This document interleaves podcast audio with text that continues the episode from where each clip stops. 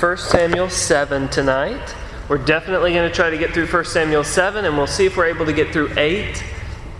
I'm not necessarily expecting that, but I'm prepared if we're able to, so we'll see what we can get through. I've asked Craig to lead us in prayer as we begin here our Father, we are thankful to all be together, to open your word and to dig into it. Thank you so much for the, the story of your people, uh, of your prophets, and your kings. We pray that uh, we would take, take lessons from, from what we read, that we would consider you as our true king, and that we would submit ourselves to you. Thank you so much for everyone that's here. Thank you that that we can uh, draw strength from each other and encouragement and, and learning. Pray that you bless our time together. It's in Jesus' name that we pray. Amen. All right. So last week, or uh, I guess Sunday, we finished up chapter 6. And so where we're at here is that the ark has been changing hands. It's come into the hands of the Philistines and it's, it's bounced around to all different Philistine cities. And it's been all throughout the land of Philistia. And finally, the Philistines decide look, we've just got to send this back to the Israelites. This is not going well for us. We're going to send it back to the Israelites. And so they do that. And Israel gets it back. The, the people are rejoicing. They're excited. They've got it back. But we find that they don't treat the ark any better than the Philistines did. They fall into the same trap of not knowing how to respect God's glory, not knowing how to respond in the presence of the ark, and they actually end up doing something similar. First of all, they open the ark, and they should not have done that. The Lord strikes some people dead. We don't know how many people. There's so much confusion there with the number, but at least 70 people die because of this because they've opened, opened the ark of the Lord and they should not. And so then they ship it off to Kiriath Jearim, and that's where it stays for a while here. That's where we're going to pick up in chapter 7. Just like with the Philistines, it, it comes into one place and they start, they, say, We don't want it here. and They start sending it other places. That's what happens in Israel. The, the place where it comes initially, they don't want it there in Beth Shemesh. And so they send it off to Kiriath Jearim. Now, there is a very important question that's asked in 620.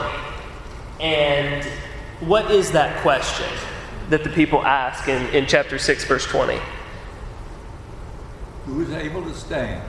Who can stand before the Lord? This is right after the people have been struck dead, after they open the ark and look into it. Who can stand before the Lord? Dad made the point that really the rest of the Bible is going to answer the question who can stand before the Lord? Very specifically, chapter 7 is going to answer the question who can stand before the Lord? Think about the people's response in the short term. Uh, the short term response in verses tw- chapter 6 verses 21 through 7 1 the response there is we're just going to send the ark of the lord away. The ark of the lord has gotten us into trouble. We looked into it. We shouldn't have done that. Some people were struck dead. Let's just get it away from our sight. And so their response there is no one can stand before the glory of the lord. And they're half right no one can stand before the glory of the Lord. But Samuel is going to show them here in chapter 7, by God's grace, how we are able to stand, what our hearts and our minds and our attitudes should be if we are to come before a holy God as sinful people. So that is how, that is what chapter 7 is about, and that is the question that's going to be answered through this chapter. Okay, let me begin by reading. I'm going to read starting in chapter 7, verse 2.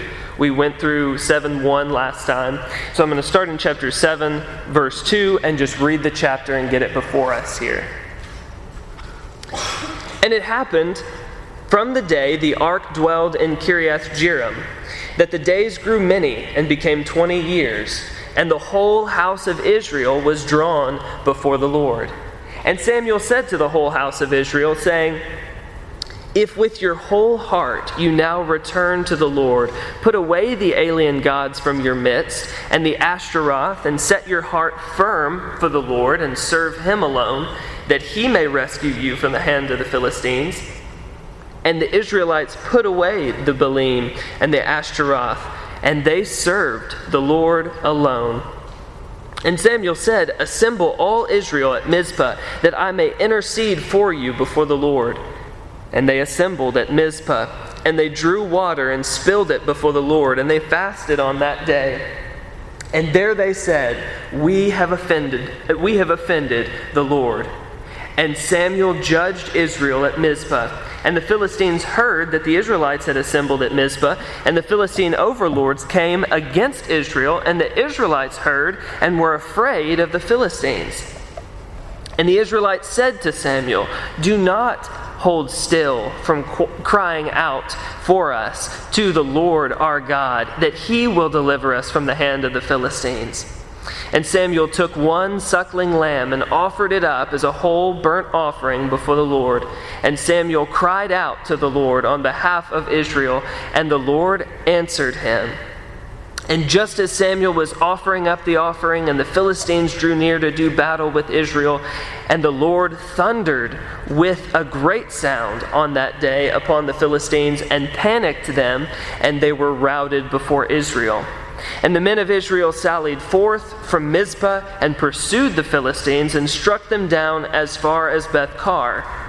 And Samuel took a single stone and set it up between Mizpah and Shen and he called its name Ebenezer. And he said, As far as here, the Lord has helped us. And the Philistines were brought low, and they no longer came into the Israelite camp. And the hand of the Lord was against the Philistines all the days of Samuel.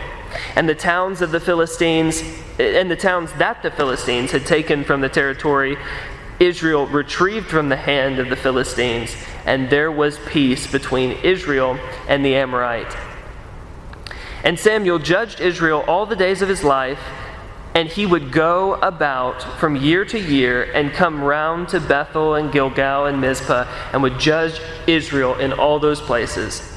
And his point of return was Ramah, for there was his for there his home was, and here he judged Israel, and he built there an altar to the Lord. So what do we find out in verse 2 of chapter 7? how long has the Ark of God been here in Kiriath Jearim? Remember, this is where they sent it initially. Once there's those, those, those 70 or how many ever deaths, so they send it to Kiriath Jearim. How long does it stay here? 20 years. 20 years it's in Kiriath Jearim. Now, we don't know anything about what's going on with the ark of the Lord, we, it doesn't seem like this, this man who's taking care of it is a, a Levite, but we don't know anything about how he's taking care of it. All that we know is that it doesn't seem to be involved in worship at this point in Israel's history. So the, the idea is that it is separate and they're not using it in worship. What do we find out in the following verses? Like in verse 3, for instance, what has replaced the ark of the Lord? What religion has taken over in, in place of worshiping the Lord?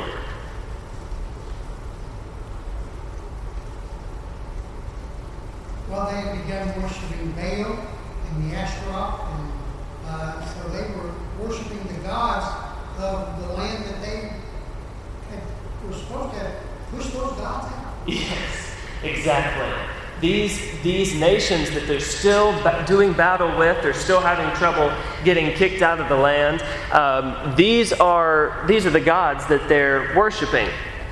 Um, some, remember, you've got um, in chapter 5, you've got Dagon falling down before the ark of the Lord because he can't do anything, and so he is bowing down and uh, is powerless before the ark of the Lord. These are the kinds of gods that they're worshiping right now. Instead of the Lord, they're worshiping these, these idols that can't do anything. This tells us something, though, about human nature. Um, we will worship somebody we will worship something. There will be a religion. Nature hates a vacuum. So when, when God is taken away, we're not worshiping God, it's not that there's just no worship going on. It's not that that remains vacant. Instead, what happens is something is going to fill that. Something is going to take over that vacancy. So instead of their worshiping God, they're instead, they've replaced that with worshiping these other idols, these other nations' gods who, who they should have defeated. Um, this is who they have decided to worship. Um, I'm, I'm, reminded of the parable that Jesus tells where um, he cast out the, the demons from this man, and, but the man doesn't go home and, and replace that void with something good. He doesn't go home and use his time wisely and, and put God in place of those demons. Instead, um, he just leaves that vacant. And what happens is seven demons, worse than before, come and, and, take over that man. Because when we get rid of something in our lives, we have to replace it, um, or, or it's going to be worse than it was in the first place.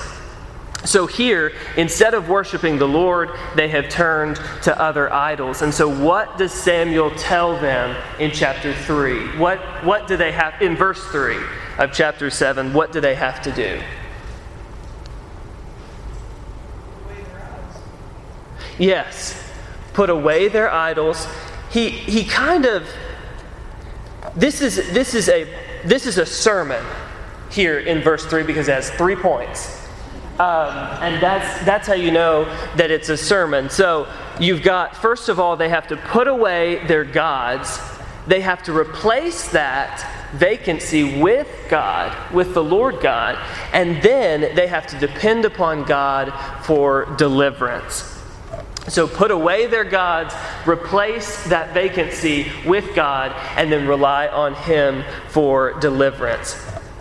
This is what we have to do in the midst of trial, in the midst of, of when our life is going wrong and when everything is, is looking bad. We have to get back to the roots of what is causing that problem. We have to get back to understanding that our sin is, is causing the problems in our lives. Remember in, in chapter 4, where you've got the, they lose the battle, they, they realize that they lost the battle to the Philistines because the Lord had caused them not to win. And so, what is their response to that? They just go and they get the ark of the Lord and they bring it into battle, and they think, okay, we, you know, we've got them this time. Well, the problem with that approach is, is they are trying to solve the problem at the end instead of looking at the root problem, which is the fact that they were not depending upon God. They were not looking to Him, and there was sin in their life that they had not taken care of. And so when we look over the root problem, we end up just compounding the problem as they did by taking the ark into battle. But chapter 7 is a reversal of that. They instead are looking to Samuel for advice here, and Samuel is saying, Look at the root problem. Your sin is the root problem. The fact that you're not worshiping God is the root problem. And the fact that you are not relying upon Him for deliverance. That's the problem. That is the reason why you can't cast out the Philistines. So do those three things, and it's going to turn your life around. And so, what is the people's response then in verses 5 and 6? He gathers all of Israel together. What is the people's response?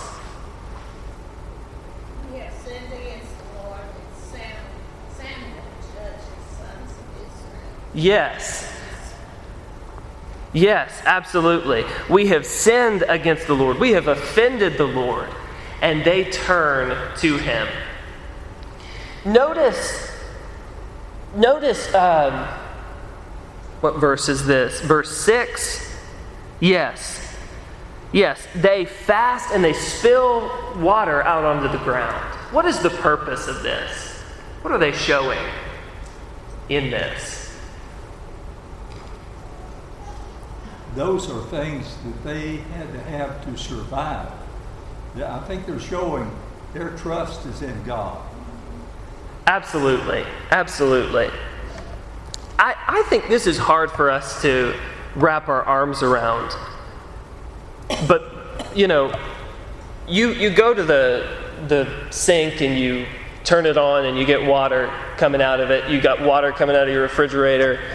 We have water everywhere, and so we don't think about that as being as necessary as it is.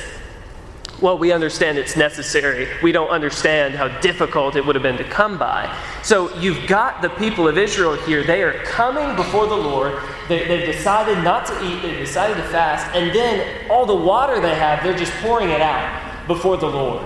And they're saying, okay, in the past, we have not depended on you. We've not put our, our trust in you. But now that's all going to change, and we are going to rely on you. We're going to rely on you to give us the strength that we would normally get from food and to quench our thirst in the way that we would normally get that from water. And they are completely relying upon the Lord instead of these these physical needs that they have. So they're putting away their, their basest needs, their basest desires in order to, to focus on the Lord and to serve Him and to realize that He is going to provide those things for them.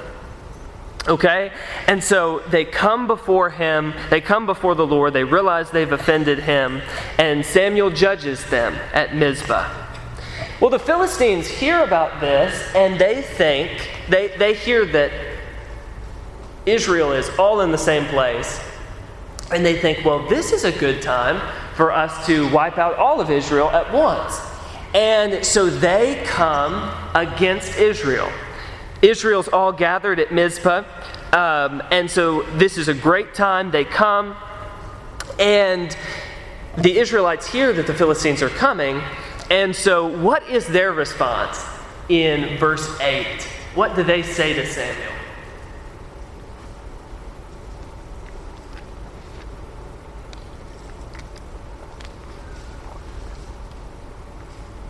It is in verse 8, isn't it? Yes. I can speak loud now. okay, uh, well, they go to Samuel and they say, Don't stop praying for us. The Lord can save us. What's really interesting about all of this is the first time they went to war against the Philistines, uh, no indication that they even inquired of the Lord, and they lost. And so the second time says, Well, we'll do it again. This time we'll put the ark in front of us. And they lost. This time, they say, Samuel, pray to God for us that he may save us. And that exactly he does. They don't lift a handle until he's already sent the, the Philistine, the Philistines running. And, and another interesting point about this is the Philistines didn't learn their lesson. I, I would think that the adventure with the ark yeah. would have been enough to say, I'm not getting anywhere near those Israelites. Right. Yeah, absolutely. Good. I, I think you see true repentance here, too. I mean, you, you see people that are completely turning their lives around, putting their trust in the Lord. And when all of this is going on, they're afraid, but they go to God. They want Samuel to keep crying out to God for them. Absolutely. You so very good comments there. This does show a change in the way that they've responded in the past, like you said. So in chapter 4, um, we see they don't even seem to have inquired the Lord in the first place. Um, and then they're, they're realizing that the reason that they lost is the Lord is upset at them for some reason, but they don't ask the Lord about that. They just, they just try to come up with their own idea. Here from the get go, they are seeking the Lord. They are coming to Him and they are asking Him, do not stop crying out to the Lord. What happens when we change our lives, just like Samuel told them that they had to do? Um, how they had to put away their idols, trust in the Lord, and look to Him in the midst of danger. What happens when we pledge those things in our lives and we say, This is what we're going to do? We're going to change. We're going to be better. We're going to do these things. We're going to rely on God. What happens is God sends us a test. That's what happens here to the people of Israel. We've said, God, we're going to do this. We've changed. We're better. And God says, Show me that you've changed. Show me that you trust in me. Here's an opportunity to show me that you trust in me. When we're here, when we're, we're, when we're in the midst of the congregation together, and we're worshiping together, it is easy to show our faith to each other. It's easy to be strong. But when we go out into the midst of the world, that's when the challenges come. So they've just been united in the congregation, they're together, and they're strong. And so God sends the, the Philistines, and He says, Now here's an opportunity to show me that you're going to trust in me. And they do. They trust in the Lord. They tell Samuel, Do not stop interceding for us. Remember back in chapter 2 when um, you've got Eli talking to Hophni and Phineas, and he says, These things that you're doing are so bad. If you, if you do something to offend your brother, you, another brother can intercede for, for you. But if you do something to offend the Lord, and what does Eli say? What does Eli say about when we offend the Lord? There's nobody who can intercede for you. Well, that's not, that's not true. The priest was supposed to intercede for the people. And here we see Samuel, the prophet, the priest, he is fulfilling that role. He is crying out to the Lord. He is interceding for the people. He is taking on that role that Eli failed to, to take on, to be a, a go between between the Lord and the people, and to cry out to the Lord in order that the Lord will save. So he, I, and I love the way that this is stated.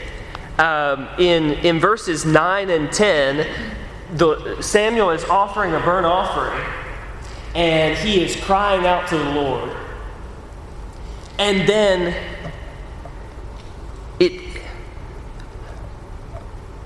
the Lord has just already defeated the enemy at this point as, as he is crying out to the Lord and he's offering this sacrifice, he's crying out for the people. The Lord has already thundered against the Philistines, and by the time that the Israelites get out there, they're just sort of cleaning up behind because the Lord has confused the, the, the, Philistines and he has thundered against them with a great sound and he has destroyed them.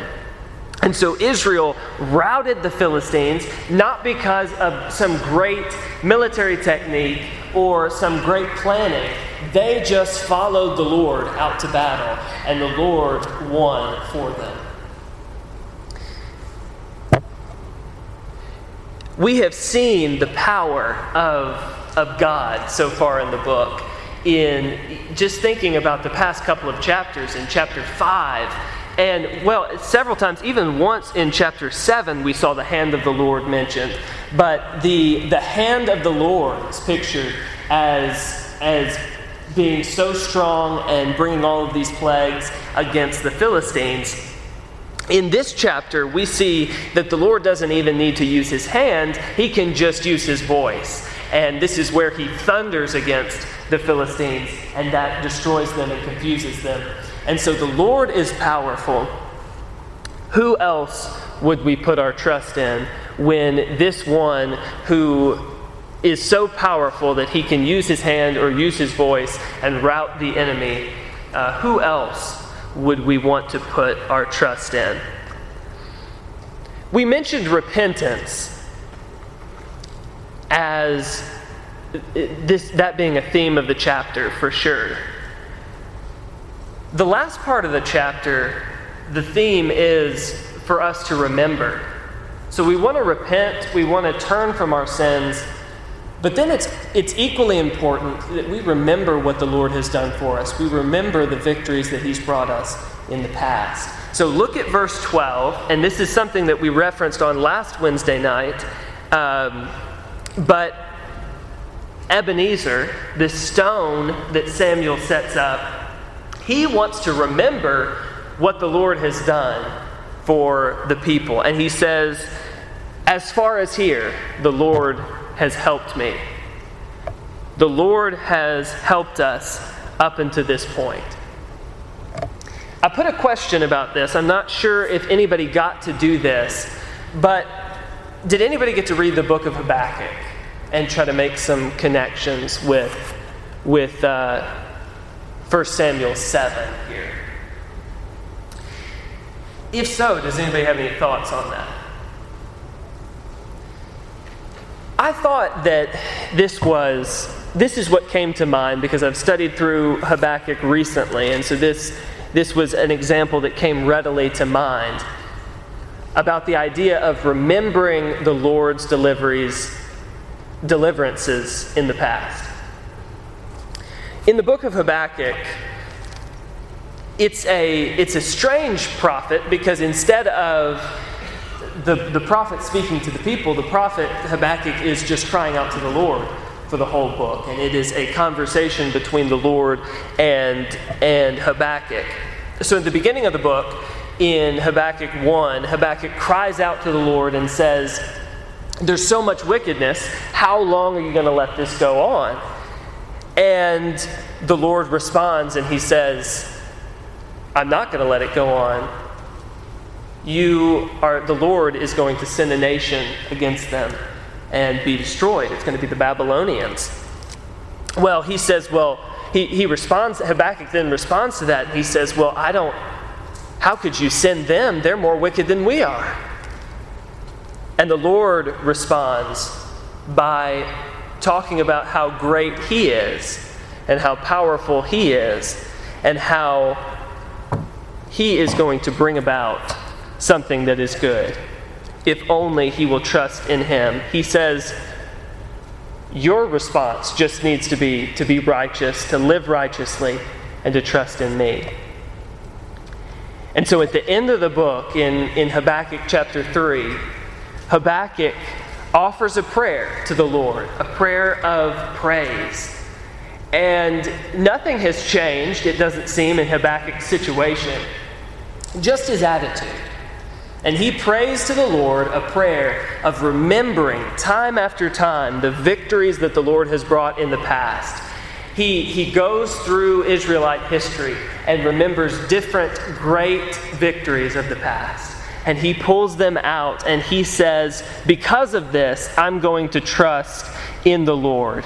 He says at the very end of the book in Habakkuk 3, uh, beginning in verse 17, Though the fig tree should not blossom, nor the fruit be on the vines, the produce of the olive fail, and the fields yield no fruit, fruit food, the flock be cut off from the fold, and there be no herd in the stalls, yet I will rejoice in the Lord. I will take joy in the God of my salvation.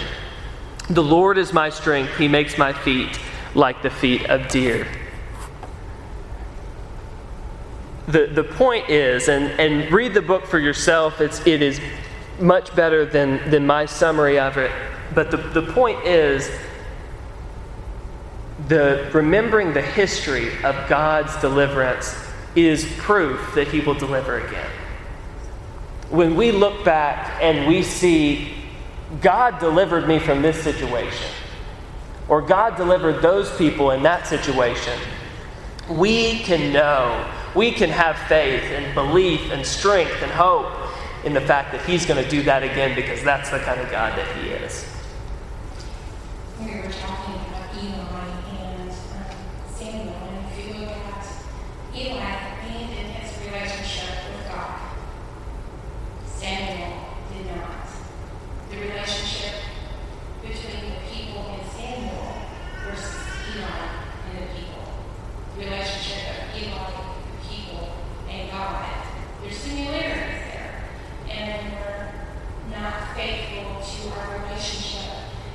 That's,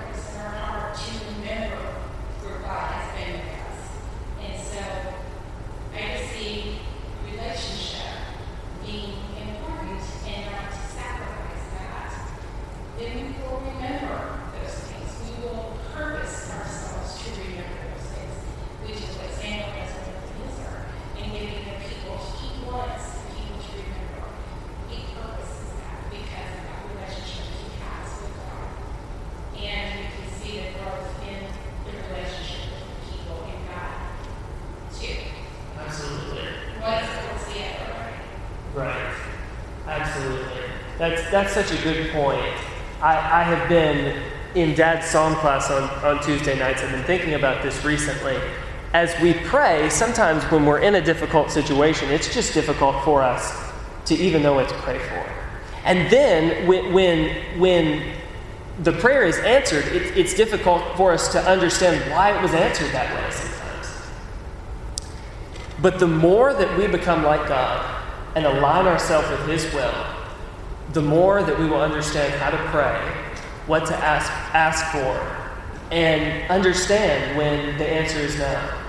And so the goal is constantly to align ourselves with God's will and to become more like God so that we can understand better how to pray and understand better how to help others in that way as well. Um, and the goal, just, just like we saw in, in chapter 4, the goal is not to make God's will align with ours, but to completely align ours and surrender ours to God.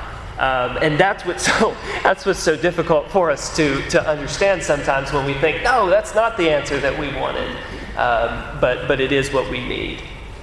Any other thoughts there on those verses so far? Okay. All right. So then, beginning in verse 13, the, the Philistines are brought low, and they no longer bother the, the Israelites all the, t- all the days of Samuel. What an amazing statement that this is that although this has been the whole story of the book of Samuel to this point, the, the Philistines coming up against Israel, no more uh, do the Philistines bother Israel during, during Samuel's time. Um, and we're going to see some. Well, I'm interested to see what Dad does with some of those things later, because we do see battles between, between the Philistines and the Israelites later. So I don't know all what all to make of that. But nobody ask any questions about that, and we'll leave that for Dad and see what he says. Um, maybe we can all ambush him with that question and surprise him. Um, so the Lord, uh, over and over again, uh, notice in verse 13, the hand of the Lord was against the Philistines all the days of Samuel. So maybe the idea is just that he's kind of subdue, subduing the Philistines.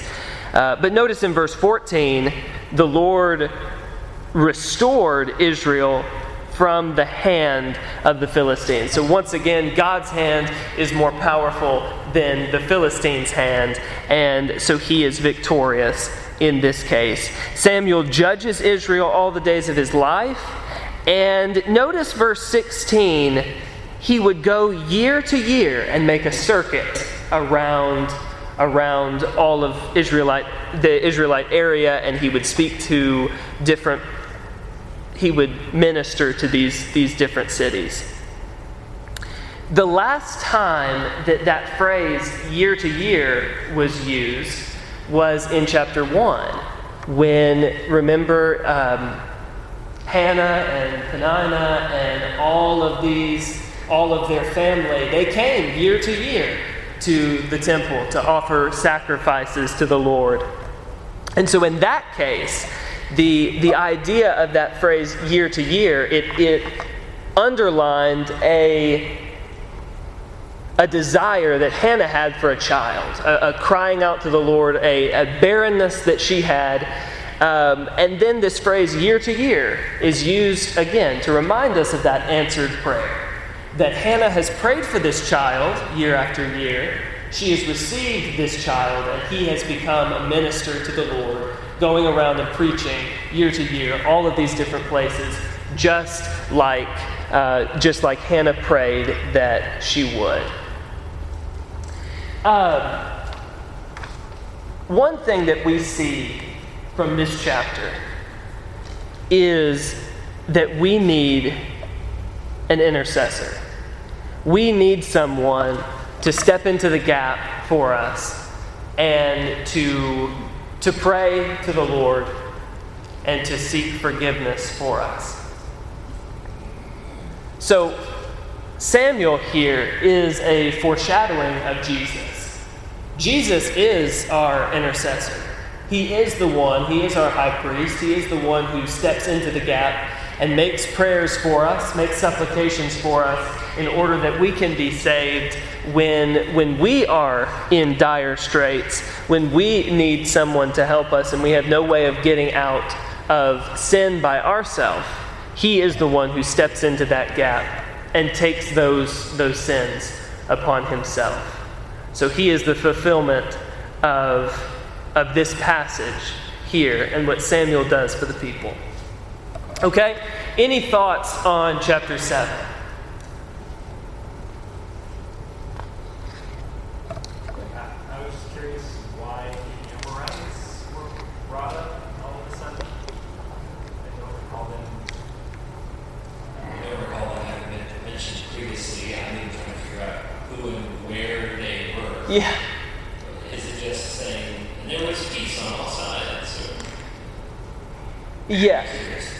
Yes. So, one thing that I read um, is that this sometimes is just used of indigenous Canaanites broadly. So, Amorites here could just mean everywhere in the land, like you said, there's peace. Um, because, yeah, like you said, we, we haven't read about any battles with the Amorites in, in, this, in this book so far. Doesn't seem like they've been an issue at all. So I think this is just a way of referring broadly to the nation and to the surrounding area that no worries, the Lord is providing peace there. That's, that's what I found on that. Um, there may be other, other thoughts on that, but that's what I saw. I thought that made sense. So, anything else there on chapter 7? Okay, well, this is amazing. Um, we are getting into chapter 8. Everybody is excited, I'm sure. Um, let me let me read this for us as we begin, and then we'll have a couple of things to say about it. This is really good because these, these two chapters just go so well together. Really, what I've found about 1 Samuel is it's just really hard to stop anywhere. Everything really flows together well. Um, he- so, the situation here, as we're going to see, is remember, the Lord has just led the, the Israelites into battle and they've defeated the Philistines. So, keep that in mind as we're reading here in chapter 8. Notice, too, one thing that we, we know from history, from the Old Testament, is that usually the, there is not a good there's usually not a, a father and a son and a grandson that carry on a line in a godly way in the Old Testament. So we, we see that, for instance, with, um, with Gideon. Remember, his sons are not, are not good people. They don't follow after the, the way that Gideon did. We see that, we're going to see that later with David. His sons do not follow in his footsteps.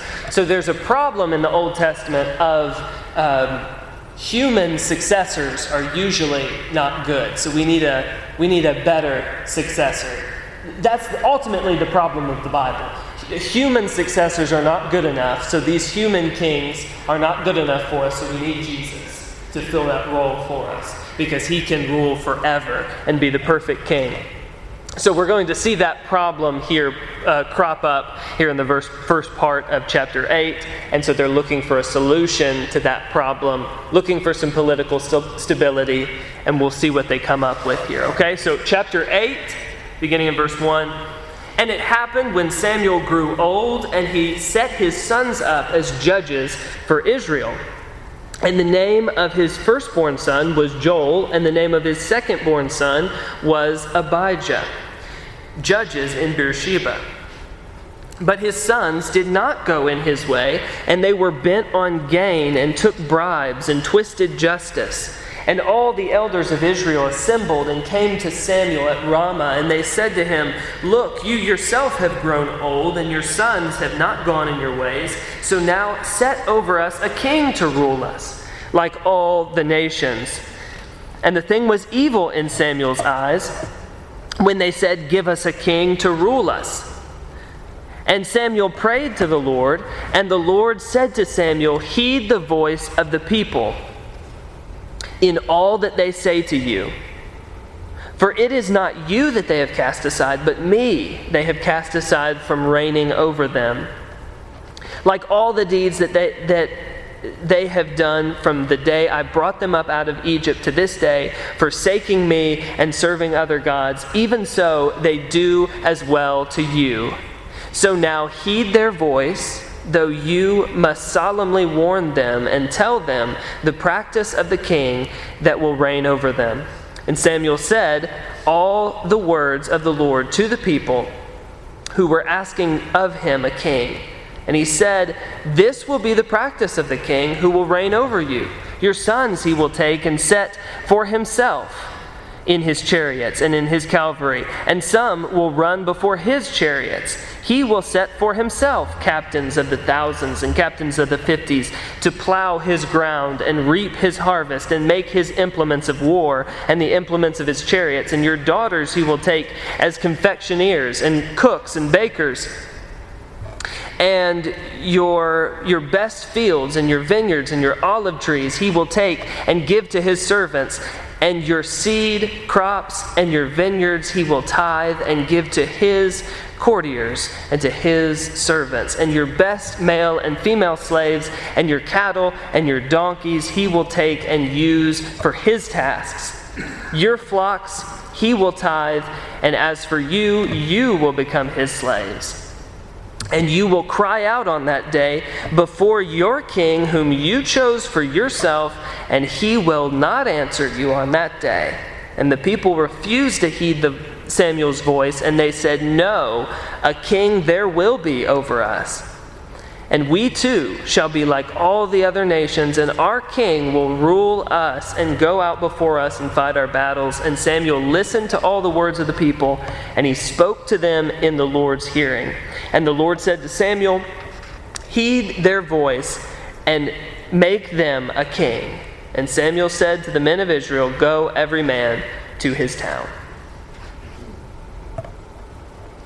So there's a problem in in chapter 8, verses 1 through 3. Samuel has the idea that sort of this judge's time period will continue. And they will kind of have a, a leader who is not a king, not a monarch, but is someone who uh, relies on God, looks to God for the answers to things, and sort of leads the people like they have through the judges, or like has mostly failed through the time period of the judges, I should say. But he's got that picture of that's the way things are going to proceed from here on out. So he's training his two sons. And their names are Joel and Abijah. There's only one problem with this, though, and it's, it's that they're basically Hophni and Phinehas 2.0. Um, they are doing the same exact things that Hophni and Phinehas were doing. They're taking bribes and they're perverting justice. So, just as Eli failed in parenting, so Samuel seems to have failed in parenting, although he has led the people to some great victories and, and led this revival in, in chapter 7 that we've just read, still he has failed as a whole with his own children. And so the elders of the Jews, or the elders of Israel, they, they say, they recognize this problem and they say, look, you're getting old, and we all know that your sons are not going to be able to take, take this role on. So we're going to have to find a way to, to have some political stability here. And so they say, you know what we want? We want a king who's going to rule over us so that we can be like all the other nations. That is the reason that they want a king so that they can be like the other nations. They're going to say that again at the end of the chapter. So Samuel is, is so upset at this. Notice verse 6 this is evil in Samuel's eyes. And he takes this to the Lord. Notice, though, when he, when he repeats this back to the Lord in verse 6, he says, Give us a king to rule us. So he doesn't repeat all of what they said. He doesn't say so that we can be like the other nations. I wonder if that, that, that part especially really bothered him. You think about, we've talked about several times, you think about what Israel was supposed to be when they came into the land. We go over here. What Israel was supposed to be when they came into the land, they were supposed to be different. They were supposed to stand out so that they could bring other people to God. That was part of their, their, their job and their goal. I think thing that's really interesting about this scenario right here is what was said in Deuteronomy 17, beginning in verse 14, that when you come to the land that the Lord your God has given you, and you possess it and dwell in it, and then say, I will set a king over me, like all the nations that are around you, you may indeed set a king over you, whom the Lord your God will choose. What's going to take place here was already foretold. And so maybe Samuel wasn't ready for that to happen, or maybe he forgot about this part. But the two instances of Eli and Samuel, and, and you see it throughout the history of Israel, where you have a good king and you know even some great kings. But their sons don't necessarily follow the way. You can teach, but you can't make somebody have the right heart. And so it's sad that it was, get all the time. It was time you know, for them to have it. Yeah, and that's a, that's a good point there in Deuteronomy 17. It does talk about um, putting up a king there.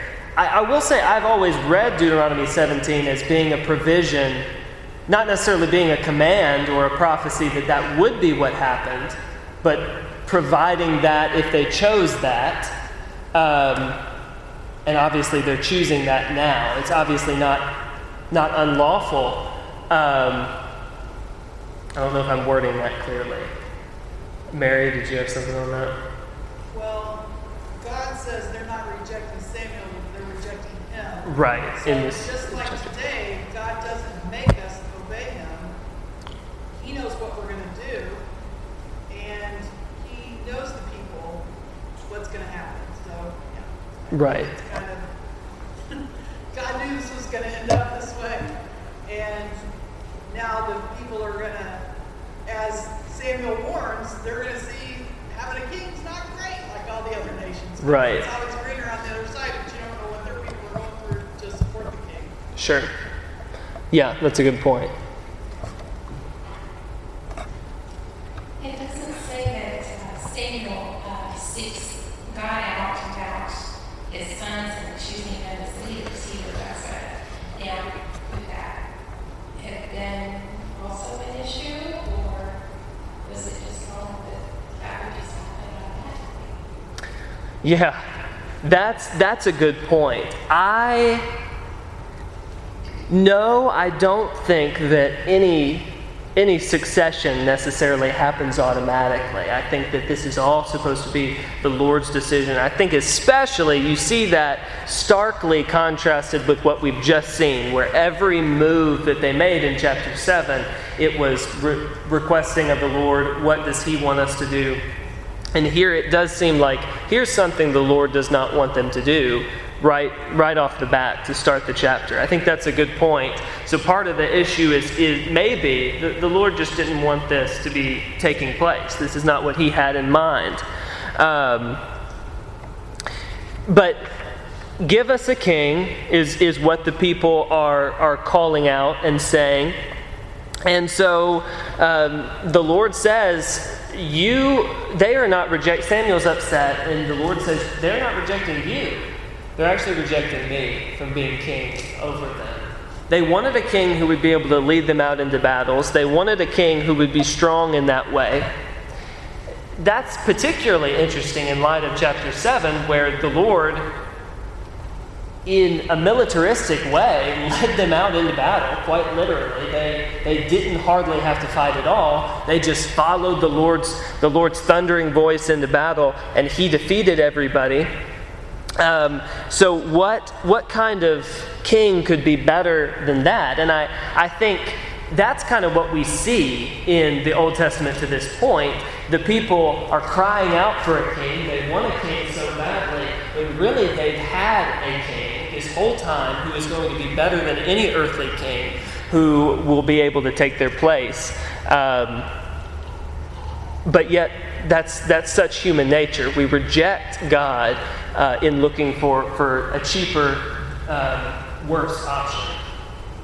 But when we get complacent, and I said we, us, when we get complacent, there was peace in the land, God had provided, God provides for us. When we're- we get comfortable and complacent, well, then we become a little too assured in ourselves instead of who provides that peace and comfort. We do that too. And obviously, history's been good before us to learn from it, but we still do those kinds of things over and over again if we're not careful. Absolutely.